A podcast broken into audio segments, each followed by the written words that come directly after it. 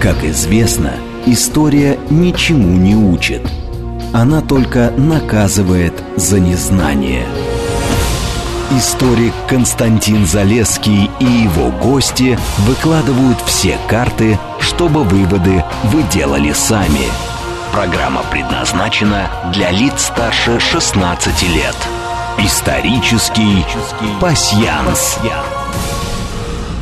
Здравствуйте, и снова, как в воскресенье, и в три часа, и снова наш исторический пасьянс. Он идет в прямом эфире, поэтому э, мы, можно звонить нам на прямой номер 8 495 73 73 948. Наш смс-портал плюс семь девятьсот двадцать пять восемь восемь восемь восемь девять четыре и восемь. Телеграмм для сообщений говорит МСК Бот. Ну и нас можно видеть на телеграм-канале Радио говорит МСК. Ну и на YouTube канале говорит Москва. То есть, в общем, все, все удовольствия сразу. А сегодня в новом 2024 году мы э, разбираемся с долгами, которые мы сделали в предыдущем году, в 2023. И если вы помните, хотя уж Новый год прошел, да, все прошло уже, а мы встречались с прекрасным нашим историком, медиевистом, специалистом по средневековой Англии Вадимом Георгиевичем Устиновым. Здравствуйте, Вадим Георгиевич, он снова в нашей студии.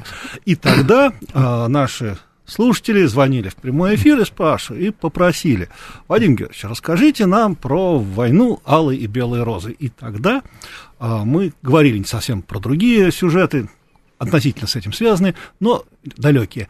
И тогда мы обещ... пообещали, что мы обязательно еще раз встретимся в нашем эфире с Вадимом Георгиевичем и попросим его рассказать о том, что же такое была вот та самая непонятная война, непонятные алые, непонятные белые розы, которую все мы э, представляем, наверное, по э, хроникам Вильяма нашего Шекспира, да? Наверное. Ну и по Стивенсону, наверное. А, ну да, и по Стивенсону. И э, когда мы выбирали примерный день, когда же мы все-таки встретимся и поговорим о войнах и белой, и белой розы, Вадим Георгиевич мне сказал, что а вот, э, в общем, довольно интересный момент э, в начале февраля э, будет юбилей, будет юбилей начала войны, алой, а, войны роз. Я сказал, как, почему? Я как бы смотрю в справочнике, в справочниках написано, что война Алой и Белой Розы началась с первой битвы при Сент-Альбенсе, которая прошла в мае 1455 э, года. И я, как бы сказать, задал вопрос, говорю, Вадим Георгиевич, а может быть, я чего не знаю про войны Белой Розы? На что Вадим Георгиевич мне тактично сказал, никто не знает ничего. Итак, Вадим Георгиевич, что же вот это и за дата, и вообще что такое, ну, в чем проблема-то с войной Алой и Белой Розы? Да, проблем, собственно, нету никаких, но вот прежде чем перейти к обсуждению конкретно вот этого вопроса по дате, я хотел просто замечание да, одно маленькое конечно. вставить предварительно. Значит, у нас тема обозначена как историческое расследование, да. и подразумевается, что мы будем вот выкапывать какие-то такие вот э, сомнительные факты, их рассматривать и всячески народ завлекать этим. В общем, нет, это все не так. Я никоим боком не отношусь к ревизионистам. Я не собираюсь переписывать историю направо-налево. В общем и целом, то, что у нас известно про средневековую Англию ну, с некоторыми поправками на, те, на то время, когда какая-то работа историческая писалась, в принципе, все более-менее точно и выверен. Но есть маленькая проблема. Какие-то вещи, вот э, есть в математике такое понятие аксиома. Да. То есть это положение, которое принимается без доказательств, угу. как э, изначально правильно. Вот у нас в истории этих аксиом попадается достаточно много. Угу. А мне кажется, что если есть какие-то фактические данные, то не стоит прибегать к аксиомам, да. а рассматривать все-таки вопрос как теорему и пытаться что-то вот доказать. Ну да. Вот, собственно, собственно, и та проблема, с которой мы сейчас вот сразу же в голоб столкнулись. Это дата. Да. Да, действительно, почему-то считается, что войны Рос начались 22 мая. 22 мая, да? Да, 22 мая 55 года, 1455 года. Потому что тогда было первое столкновение как бы вот сил Ланкастеров и Йорков. Но на самом-то деле вся история, она началась гораздо раньше. Ну, во-первых, наверное, сначала нужно так вкратце об, об, обрисовать да. вообще ситуацию. Ну да, в общем, что, что творилось-то? Да, тут э, дело в том, что война вот эта вот между Ланкастерами и Йорками, она встроилась в э, очень продолжительный династический кризис английский. Mm-hmm. И мешать все в кучу, и династический кризис, и вот эту войну, это вот то, чем у нас любят заниматься, причем в обе стороны. И расширяя границы войны, и сужая их. Mm-hmm. В принципе, ведь э, все затеял некий Генри Боленброк, который был герцогом Херефордским. Он сверг своего короля Ричарда II и сам сел на его трон. Это был 1399 год. О, то... И вот с тех пор вот началась вот эта коллизия, которая то утихала, то э, нарывом вспухала, то опять затихала, и шла она, в общем-то, до практически воцарения Тюдоров. Это уже 1485 год. Ого, ну то есть... Это... И вот это вот все время был э, перманентный в Англии династический кризис. Угу. Но сами войны между Ланкастерами и Йорками, они, конечно, занимали гораздо меньше времени. Угу. И начались они вот эти вот прямое противостояние вовсе не в 1455 году, а тремя годами раньше. В 1000, соответственно, 452 году. Ага. И 3 февраля. То есть буквально вот буквально, вчера. Да, буквально, буквально вчера. вчера да. Буквально вчера вся эта история началась. Что там случилось?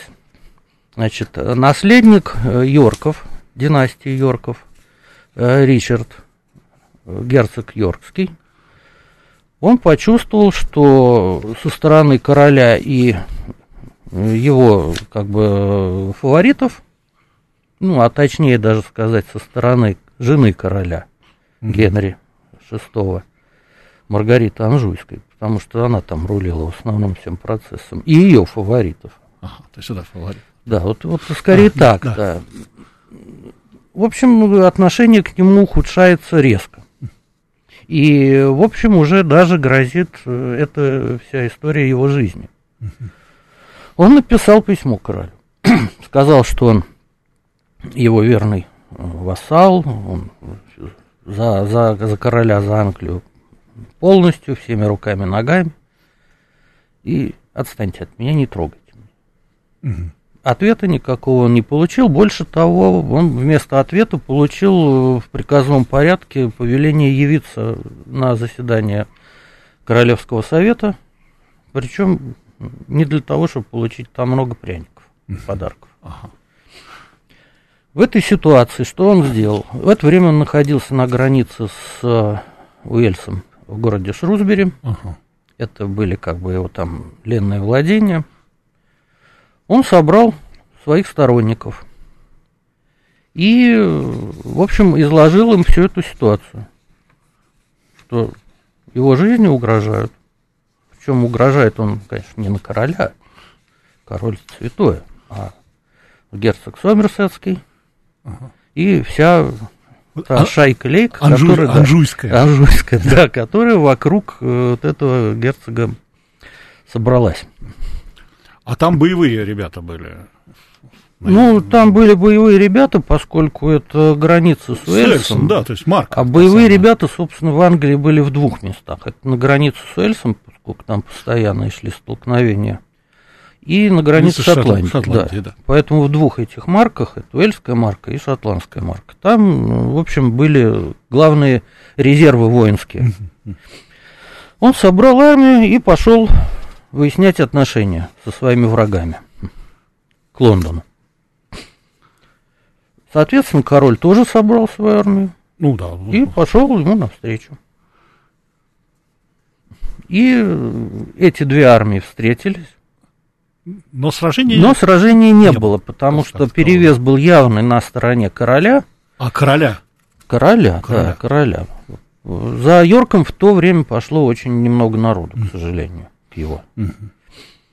И когда король прислал к нему парламентера, причем парламентера, которого герцог Йоркский очень уважал, то он решил не обострять дальше всю эту историю, тем более, что ему пообещали, что с Сомерсетом разберутся. И так К нему никаких претензий не будет. К нему, да, никаких претензий не будет, все будет хорошо.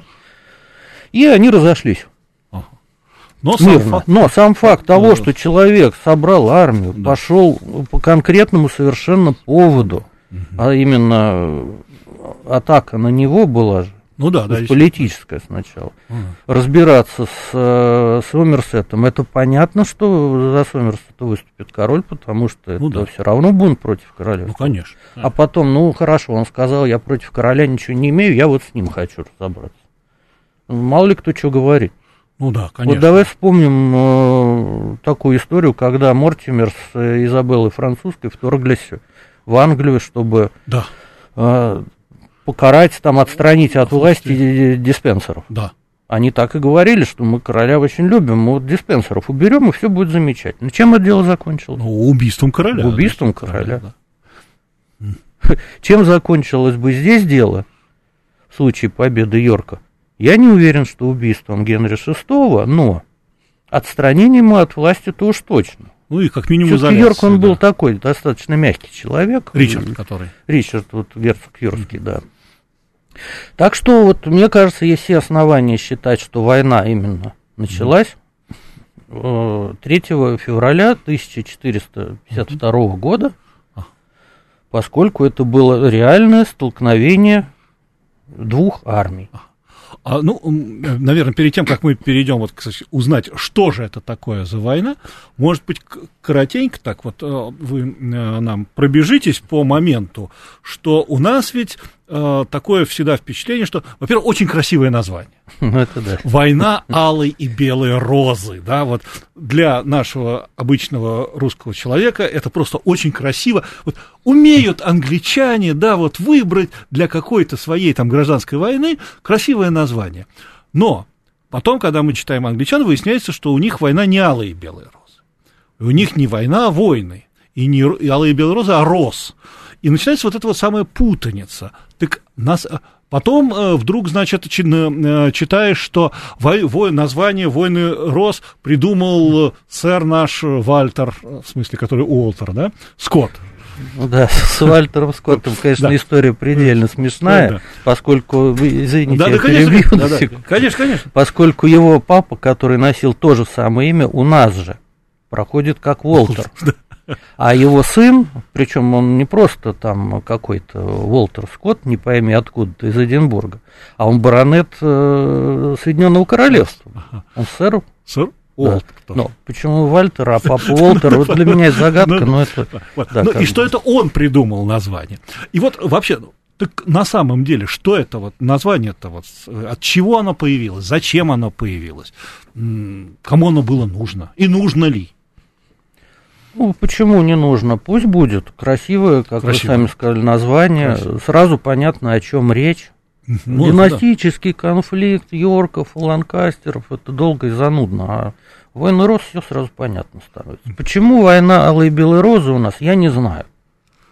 У нас очень любят тоже придумывать свои какие-то аналоги западным названиям. Ну, например, у нас все фильмы переназываются, причем не, да. не всегда в лучшую сторону. Да, да, да конечно. Ну, вот как-то, не знаю, откуда у нас это повелось, по-моему, от нашего любимого Брагауза Ефрона. Ну да. У меня такой возможно, оттуда возможно, пошло. Да. Что касается истоков вообще всей этой истории, почему войны рос, почему такое название в принципе и когда оно возникло, это тоже проблема большая, потому что считается, что Возникла она во время самой войны, что угу. вот, э, как бы в гербе Йорков была белая роза, а в гербе Ланкастеров была красная роза. Угу. Ну, сразу надо сказать, что в гербах ни тех, ни других никаких роз не было вообще, в принципе. Ну да, там леопарды, насколько я помню. Да, да? там четырехчастный щит, значит, в первом и четвертом полях леопарды, ну, нет, по-моему, там эти лилии французские. Лилии французские. А во втором и третьем полях леопарды. Леопарды, да. Или, как англичане говорят, львы, идущие на стороже. Ну да, львы, идущие на стороже. Да. Это во французской терминологии это леопард называется. Нет, наоборот. Англичан леопард. А он англичан А леопард? там, да, львы, идущие. ну, Ну, на страже. Главное, что на На страже, на страже. И, а, в принципе, вот этот герб королевский, он был и у Йорков, и у Ланкастеров, потому что они были наследниками детей королевских. С различными этими самыми... с ну, различными как титлами, это титлами, называется титлы, титул, да, титлы, да, такой. Значок, который э, обозначает младшую линию. Мгм. И, соответственно, на них были, да, обозначения, но у второго сына, это у Лайонела Отверпского, там были обозначения прямоугольнички, Прямоугольничками, да. у э, второго, у третьего сына, у Джона Гонского, это были а, гор- горностаи, Ага, да, да, да. да. горностаевый мех. А у третьего сына, ну это я не считаю первого, потому Ну что да. умер рано. Ну да. У третьего сына был э, на этом титле без эти обладки. Обладки, ну, кружочки. просто. Кружочки, кружочки, да, да. Так что никаких роз не было. Мгм. Роза появилась первая. Где? Не в гербе и при Тюдоре, при Генри VII Тюдоре. Ага. Она появилась на вот этом э, холмике, который под щитом расположен. То Ага. есть это как бы второстепенный такой элемент э, герба. Вот там появилась роза. Причем она сразу была розой Тюдоров. Что такое роза Тюдоров? Это объединенная роза Йорков и Ланкастеров. Она красная и белая. Там Оба цветка в один соединены. И, собственно, вот это название «Войны роз», оно тоже появилось при Тюдоре. А, то есть это своеобразная пиар-акция такая. Да, Что Тюдор... вот была раздробленность, а теперь у нас все заедино. Да, то вот Йорки с Ланкастерами сражались, тут сражались, теперь вот пришел Тюдор, который объединил и э, династические права Йорков и династические права Ланкастеров в одном себе, Ага. и теперь в Англии воцарился мир и благорастворение. Всё. Вот этот символ объединенной розы. Для этого соответственно, видимо, понадобились и А, розы да. тех и других, Логично. чтобы было что объединять. И первым э, эту историю с розами затеял вовсе не Уолтер наш Скотт, а автор Кролландской хроники, которая была написана в 1486 году. То, есть, через год через после год? воцарения Тюдера, Ага. Если быть точным, через 8 месяцев. Ну, Ага. не важно. И вот там впервые было упомянуто о том, что это была война роз. Ага. Причем, как вы правильно заметили, в английском варианте она войны роз, Мгм. а не алый и белый. Ну да. И не война, а войны. Почему? Потому что по факту их было две, соответственно, войны. Ну, а роз э, Ну да. так они назвали. Это уже мы потом досочинили уже, что они алые и белые. Кстати сказать, с геральдической точки зрения это абсолютно ерунда, потому что в геральдике нет белого цвета. А, Там да, серебро. Тогда, конечно. Тогда она конечно. должна быть серебряная и Конечно. червленая. Ну, если червленая. уже... Да, если э, герои- да, героический серебро. героический Действительно, термин. конечно, белого уже нету, да. Вот. Тут такая беда. И то есть э, э, роста у них не было, да? У них были, у них, э, в принципе, это не элемент герба, а это бэдж, то есть э, знак, которым отличались слуги какого-то там Ага, дома. ага, ага. И там этих э, бэджей было очень много. Ну, то То есть, ну, там и... например, у Ричарда Третьего. У него, да, Какой там, у него был э, бэдж? вепрь у него Белая был. роза, а не красная У роза. него был вепрь. А, вепрь у него Да, был. у него был вепрь. А у Тюдора была не роза Тюдоров, а дракон э, Кадваладра. Ага. Так, вы меня Ну совсем, вот. совсем запутали. А у Эдуарда IV, скажем, который был королем из э, рода Йорков Так. во время всей этой смуты как раз, у него, например, был, как бейдж он использовал, и белую, и красную розу. А, А вот чтобы использовали где-то ланкастеры свою красную розу, я вот, честно говоря, не встречал. Ага. То Может, это- где-то и была. То есть красивая легенда, придуманная Тюдорами для того, чтобы показать их... Ну, надо же как-то было подтверждать права на... Ну, мы, может Да. быть, поговорим чуть Да, попозже да. про права Тюдоров Да. на все это дело. Ну, это потому что поближе к концу, да. сразу будет понятно, зачем ему вся история нужна была с розами, там, с Мгм. объединением э, династических прав. Угу. Потому что по факту у них не было никаких прав угу. на английский тоже. Ну, давайте сначала, может быть, э, пока по началу, по началу войны. А, опять-таки, Э, когда мы э, читаем, например, нашу большую советскую или большую российскую энциклопедию, а то там явно прослеживается, так сказать, то, что а, конфликт был, явно выходил за рамки династического, и что это было противостояние, скажем так, глухо, глубоко феодального северо-запада а, Англии с югом, который Э, ну, так скажем так, который хотел вот сильную власть, ну, то есть следующий, следующий шаг, то есть после феодального, феодальной раздробленности будет абсолютизм, то есть, ну, скажем так, э, как все, все же должно быть прогрессивно в нашем мире. -то, да? вот. А действительно ли это так, или вызывают определенные сомнения? Ну, вызывает даже очень сильные сомнения. Я там не хочу разбираться сейчас в том, как кто там был прогрессивный, кто не прогрессивный, потому что это история достаточно сложная, и там нужен уже экономический анализ ну, всей этой ситуации э, в Англии средневековой. Об этом данных очень немного. Я могу, в принципе, предположить, что да, где-то так оно и было, потому что основные залежи там олова, угля, металла, то, что требует обработки, то, что как бы стимулирует развитие, ну, не промышленности, а тогда этих э, да. мастерских и так далее, ремесел, это все, конечно, было больше на юге, угу. а не на севере. На угу. севере там достаточно бедная природа такая. Там, скажем так, что постоянные сражения с шотландцами тоже они не способствуют развитию. Ну да, ну да конечно. Экономики. Угу а скорее развитие другого воинского искусства, за, за что их и любили, пограничников. А вот то, что за Йорками шел весь юг, а за Ланкастерами шел весь север, ну вот тут, конечно, это ерунда. Ну, начнем с того, что Йорк, граф, графство Йорк, и это, город Йорк. И город Йорк это огромное графство, огромнейшее. Оно находится на севере страны. А, ну да, логично. Вообще-то. Да. Ланкастеры рядом, тоже Ланкастерская. Там где-то стена проходила, по-моему, вот эта римская. Ну, стена это... выше проходила, а выше, там, да? да, там над Йорком все-таки еще есть Нортумберленд, там Камберленд, э, прочие еще небольшие графства.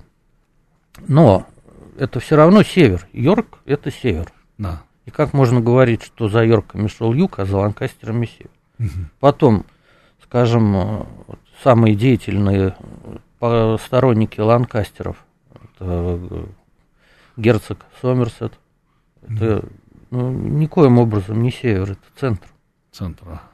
А, граф Эссекский. Угу. Это тоже центр ближе к югу. Угу. А если говорить про владение, где кто владел чем, по мелочи, ведь э, Вильгельм наш, который Вильям, завоеватель, он мужик был не глупый, он насмотрелся своей там Нормандии на то, что творится с угу. крупными э, наслед, наследственными землями. И когда он раздавал своим вассалам, уже новым в Англии, по новой владения, он их так основательно перемешал, чтобы ни у кого не было большого куска земли. Ну, да. А чтобы этот большой кусок был раскидан по разным частям света. И, соответственно, у ланкастерских лордов были владения на севере, у, йорк, у яркистов были владения на юге, на... Э, ну, Вадим Георгиевич, тогда, наверное, прервемся сейчас. Вот, э, ну, в общем, суть, Я запомнил, суть, суть, суть ясна, потому что есть еще масса много других вопросов. Сейчас мы немножко прервемся на новости. Историк Константин Залеский и его гости выкладывают все карты, чтобы выводы вы делали сами. Исторический пасьянс. И снова здравствуйте, и снова мы в студии исторического пасьянса. И мы продолжаем наш разговор о э, таком периоде в истории Англии, которая называется «Война Рос» с нашим гостем Вадимом Георгиевичем Устиновым. Но вот у нас есть в звоночек, давайте послушаем, чтобы потом тоже не продаться. Олег, мы вас слушаем, да, пожалуйста. А, добрый день, добрый день, Константин Александрович, добрый день, ваш уважаемый гость. Во-первых, хочу день. поблагодарить за то, что вы выполнили, как вы сказали, ваш должок. Это я когда-то а, звонил а, да. и просил рассказать историю об, об этой mm. удивительном и феноменальном событии, которое проходило в то время в Англии. Это первая моя огромная благодарность. Сижу, слушаю, затая дыхание, как говорится.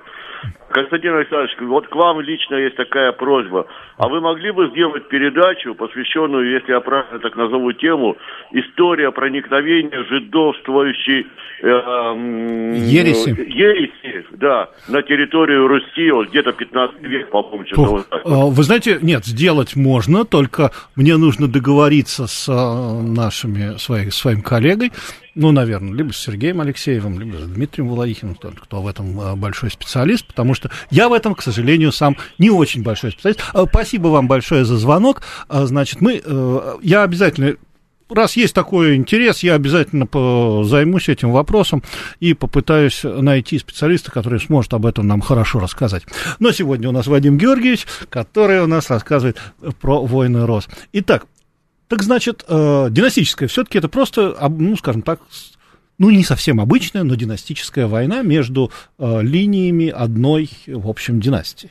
Ну, в общем, да, потому что каких-то экономических противоречий я не вижу там. Угу, угу, угу. Как у нас все любят к экономике. Да, да, да, да, да, да. Я, честно говоря, не вижу, чем отличается позиция там, того же Эдуарда IV от позиции того же Генри V.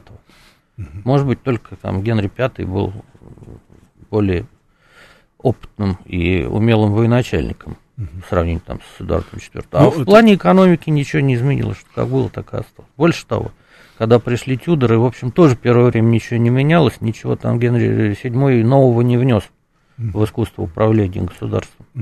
Ну, за исключением того, что он достаточно жестко обошелся с аристократией, и мне так кажется, что аристократию-то вырезали как раз не во время войн Рос, а во время правления первых двух Тюдоров. А, то есть, а, вот есть, опять-таки, встречал такое утверждение, что а, войны Рос перемололи английскую аристократию, которая существовала раньше. И вот появилась новая Тюдоровская. Да, да, это очень распространенный тезис. Опять же, я не понимаю, на чем он основан. Угу. В принципе, не понимаю. Видимо, чисто умозрительно. Потому что вот тут один погиб, вот тут другой ну, да, погиб, да, тут считаешь, третий погиб. Когда считаешь, да. что да. На самом деле, конечно, ну да, люди гибли, это все-таки была война, хотя она такая спорадически была возник, возникающая, и не очень много народу в ней принимало участие, по большому счету. Угу. В основном, в основном, конечно, досталось аристократии, но не так сильно, как э, нам бы этого хотелось. Вот, скажем, исследования проводились по этому поводу. Ну, я сам, в общем, проводил в некотором ага. роде исследования. И оно очень хорошо у меня уложилось в то, что э, английские ученые сделали. Вот, ну, что у нас говорили? Так, у нас да. говорили, что погибло до 80 лордов королевской крови. Ага, только королевской. Там, по-моему, за четыре предшествующих века столько не было лордов королевской крови. Ага. Потому что это какая-то умопомрачительная цифра. Действительно, да, королевской крови э, носители погибли, но их было, по-моему, что-то в районе девяти человек. Угу, угу. Ну, много, конечно, много, много да. Но в 10 а, раз меньше. Да. И это вот как раз королевских почти, э, носители королевской крови как раз почти всех уничтожили. Угу. Ну, кто-то сам умер, кого-то убили. А что касается аристократии, то тут цифры вообще очень интересные. Вот, скажем, э, до войн Рос за там 20-30 лет вымерло 25% аристократических родов. Ну, по естественным причинам. По естественным причинам. За время войн Рос вымерло 25% аристократических родов. Столько же. Столько же. И за э, 30 лет после войн рос, войн рос вымерло 24% аристократических родов. В общем, вот такая история. То есть можно смеяться, можно что угодно говорить, но статистика, она есть статистика. Э, больше того, интересно что, что первые два Тюдора за 62 года своего управления из 58 титулованных семей у них уцелело 22. А, вру, 22 наоборот исчезло. Исчезло. Да, из 58 22 исчезло. Это не 24%. То есть это добрые короли. Добрые короли Генри VII и Генри VIII, да. Ну, Генри VIII вообще самый добрый да. король. Да, вот так вот. Причем из этих 22, которые исчезли, 21 род э, до существовал до войн рос. Ага. То есть это вот как раз старая аристократия, Знаете? если мы говорим о том, кто кого где вырезал. То есть скорее Тюдоры начали Тюдоры, проводить да. свою, э, ну, скажем так, чистку, да? Ну да, да, да. Вот, вот видимо, там-то как раз и нужно искать итоги возникновения английского да. абсолютизма, а вовсе не в войнах рос. Вот у меня, Вадим Георгиевич, два вопроса, понимаете, я не знаю, какой вот вам сейчас задать, потому что у меня два вопроса. С одной стороны, мне очень хочется задать вам вопрос по поводу того, ты какие же права были у рода Тюдоров на, или Тюдоров, э, рода на э, английский престол, когда мы понимаем, что когда Ланкастеры и Йорки между собой, значит, бьются, то это две ветви, которые наследуют там Эдуарду Третьему. Ну, например, да? Ну да, так ну, и потомки. есть то как бы вот э, Тюдор, откуда вы взялись, ребята, да? Это один вопрос. Но второй, понимаете, я боюсь, что мы сейчас на Тюдорах сосредоточимся, и я не успею вам задать вопрос про Ричарда Третьего. А про Ричарда Третьего вопрос, ну, просто я обязан задать, потому что это, ну, наверное, э, самая известная фигура э, войн Рос. Даже можно сказать, что этот, что этот Ричард Третий известен даже больше, чем войны Рос. Вот э, ну, выберите, какой, да. на какой вы ответите сначала. На какой, ну, давайте сначала быстренько разберемся с Тюдорами, благо mm. там все понятно mm. и ясно. Значит, mm. династия Тюдоров, она тоже как бы идет от Эдуарда Третьего, как бы, от э, его сына Джона Гонского, mm-hmm. У которого был незаконно рожденный сын. А, а так Тоже можно? Джон. А так можно было? Нет, нельзя. Нет, нельзя. Потому что, значит, этот незаконно рожденный сын потом был легитимирован Ричардом II королем. Но потом это было подтверждено еще и королем Генри V, что да. Сын. Да. Сын. Они получили титул герцогских герцогов Сомерсетских, о которых мы уже упоминали. Но там было четко сказано, без каких-либо прав наследования престола, потому что ну, это вообще безобразие. То есть даже оговорили? Оговорили, да, прямо вот в документе оговорили. Король, собственно, ручно вписал. Нет, престола не видать вам. Это вот со стороны, э, скажем, мамы. Угу. Потому что дочерью вот, одного из Сомерсетов была его мать, Маргарет Бофф. Угу. А с другой стороны, по матери то есть по отцу. У него тоже, в общем-то, не очень все здорово было, у этого Тюдора. Потому что э, Катрин де Валуа, это вдова э, Генри V, она после этого каким-то образом вот стакнулась с, со своим пажом Оуэном Тюдором. Тудором? Да. Ну, Тудур это туда, да. это валийское Валийский. произношение. Но да. он валиец. Он валиец был, да, пораженный в правах, как все валийцы. То есть ему нельзя было по-любому жениться на э, бывшей королеве. Да. И какой у них там брак был, непонятно, потому что никаких документов о том, что он был заключен, нет. А ведь тогда, в те времена, обязательно было оглашение. Ну, конечно, что все-таки бывшая королева. Там, да.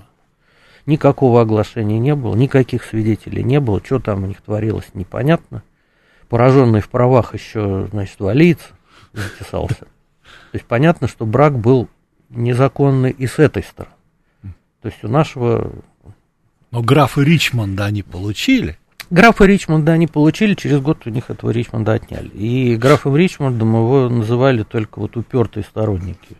Потому что по факту, к моменту пришествия своего в Англию, он никаких титулов графа Ричмонда уже не носил.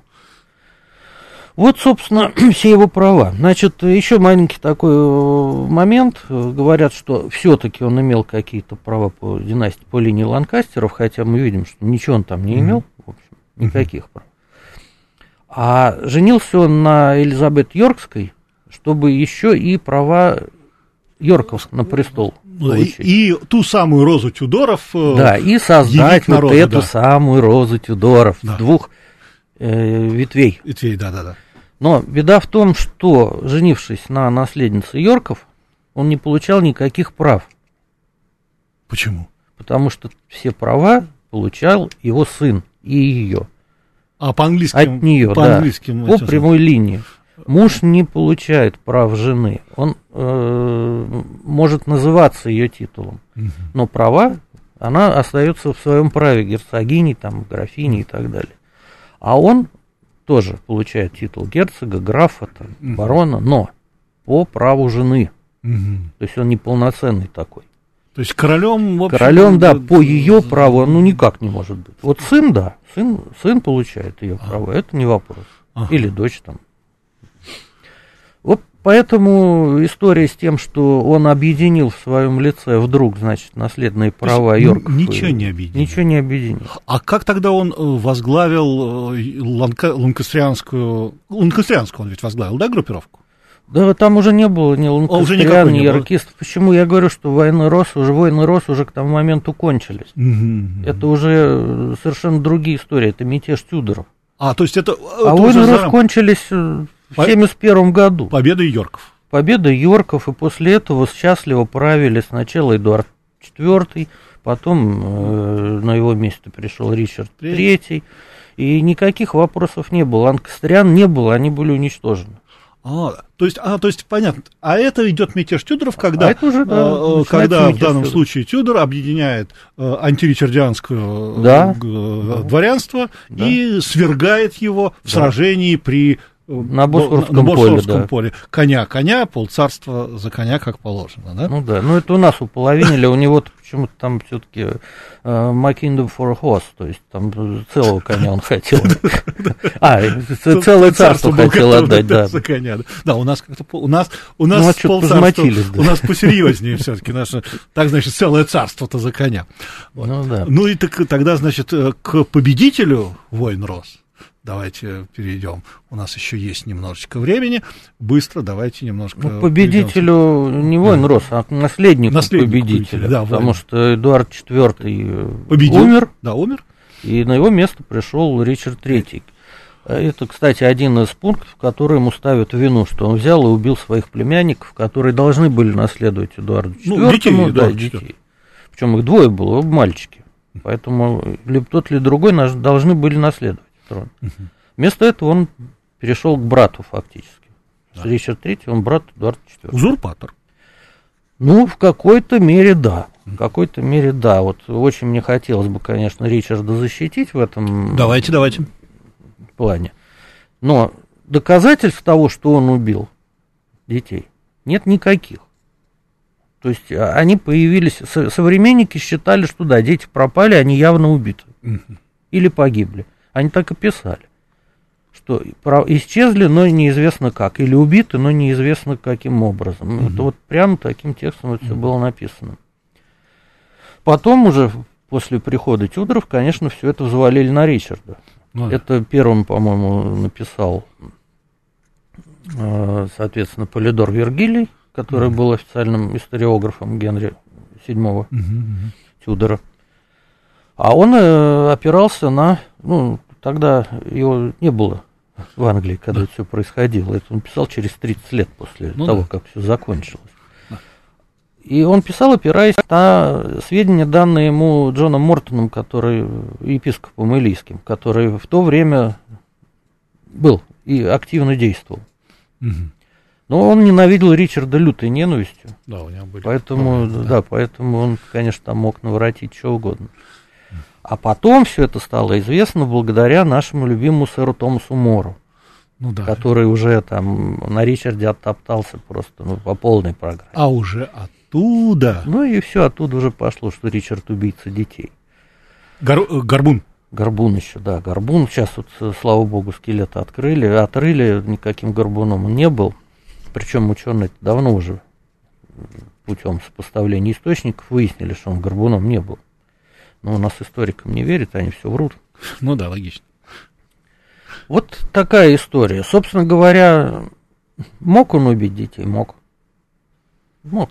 Ну, времена были не то, что... Да, что вот э, оправдание, что ну это зачем ему было нужно, это для, в пользу бедных. Это не оправдание. Угу. Убил, значит, нужно было. Или не убил. Очень рикардианцы очень любят сваливать эту вину на Генри седьмого будущего. Тем более, что, что личность была не самая не приятная. Самая приятная, и убивал он там очень многих, ему этих детей тоже тем более, Но он, к сожалению, был во Франции. Тем более, что они ему были... Вот ему они как раз очень не нужны Очень были. не нужны были. А, ну да, и Ричард Третий, ведь они же их же лишили права на наследование. Ну да. Объявили незаконно рожденным. Да, да. А Тюдор женился на их сестре, сестре значит, он ее объявляет законно рожденной. Они автоматом становятся, становятся тоже законно рожденными. И тогда они становятся непосредственными претендентами да. на престол. То есть Ричарду они в этом плане не мешали, потому что он их объявил да. на основании показаний там епископа Стиллингтона э, и на основании решения э, Королевского совета. Ну да, то есть а все законно было. Да, сделано, потом да. парламент, парламент утвердил. Да. То есть а, они были незаконно да, рождены. А если Тюдор от отметает, от, то от, все. то те, эти двое детей становятся непосредственными да. э, претендентами Поэтому на престол. ему-то был смысл их убить, но он не мог, он был во Франции.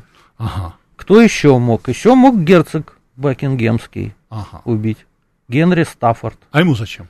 А ему по двум причинам. Первое, он э, Первое, это то, что он тоже имел некие права на английский престол. Ой, Господи, и он тоже. И он тоже. И он тоже был наследником э, Эдуарда Третьего, только от четвертого сына. Угу. Если Ричард шел, то есть Йорки шли от второго и четвертого, э, Ланкастера от третьего, то он от пятого. Ага. Вот, от пятого.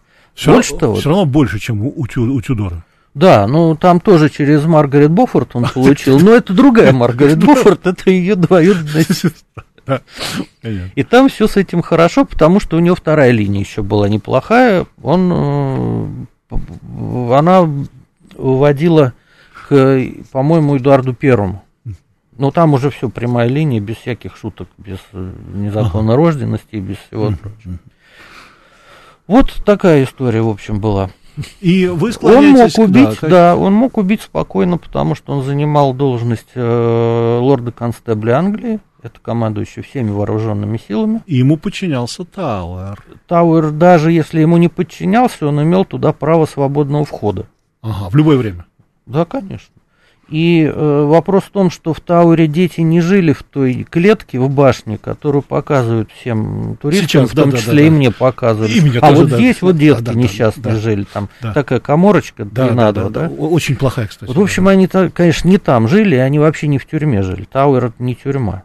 Там содержали заключенных. Они в белом, в белом замке, они, они вот это, да, сейчас этого нету. Нету, Там да? были огромные э, палаты королевские. Ага. Они у них жили. Угу. Это вот между Белым замком примерно и вот этой вот башней, а, куда их да? поселили.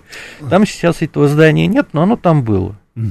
Это достаточно комфортабельные апартаменты. Ну, по тем временам по тем временам. И. Вот они там жили. В принципе, он спокойно мог, конечно, отдать приказ их убить. У него были полномочия входа в Тауэр, тем более, что это все-таки не были заключенные.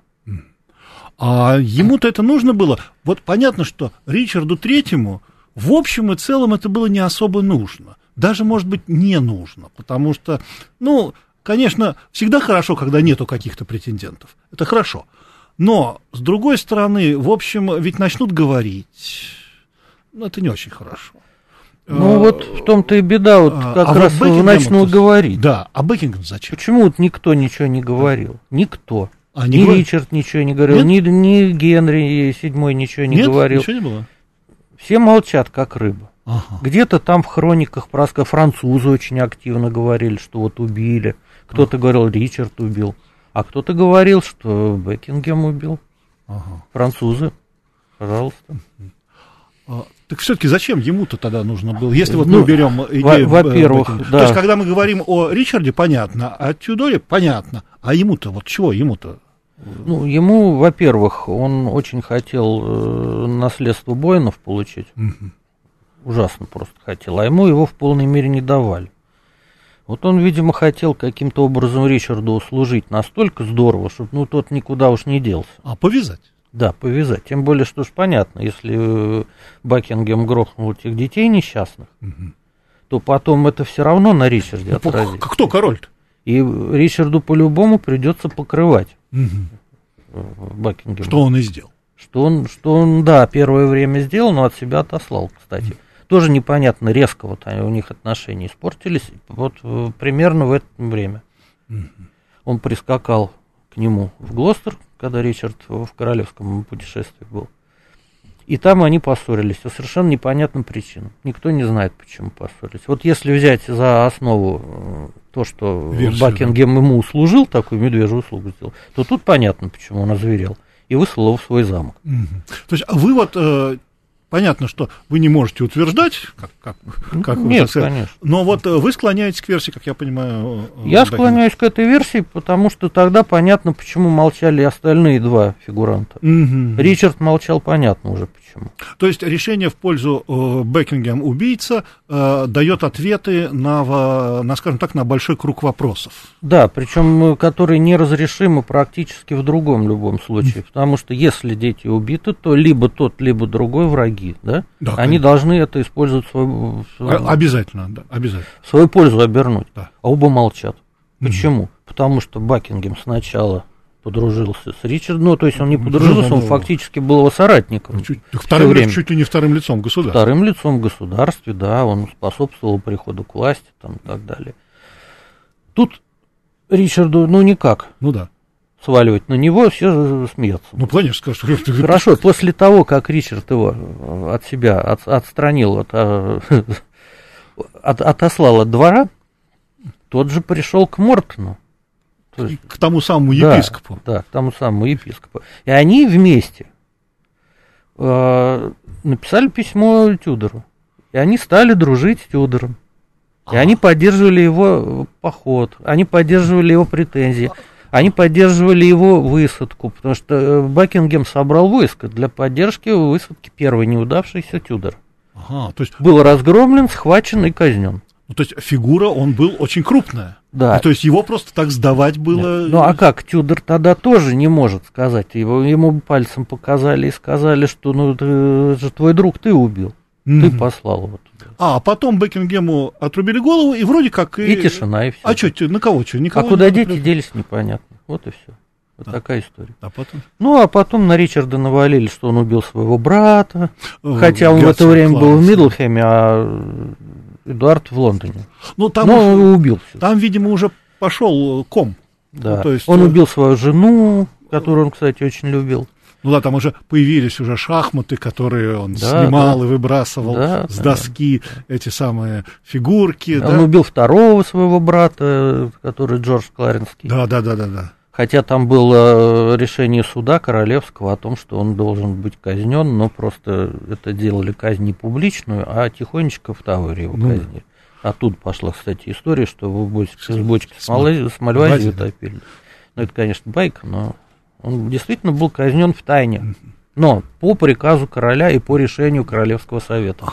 Ну, понятно. Ну, я думаю, что на какие-то вопросы сегодня мы, благодаря Вадиму Георгиевичу, получили ряд ответов.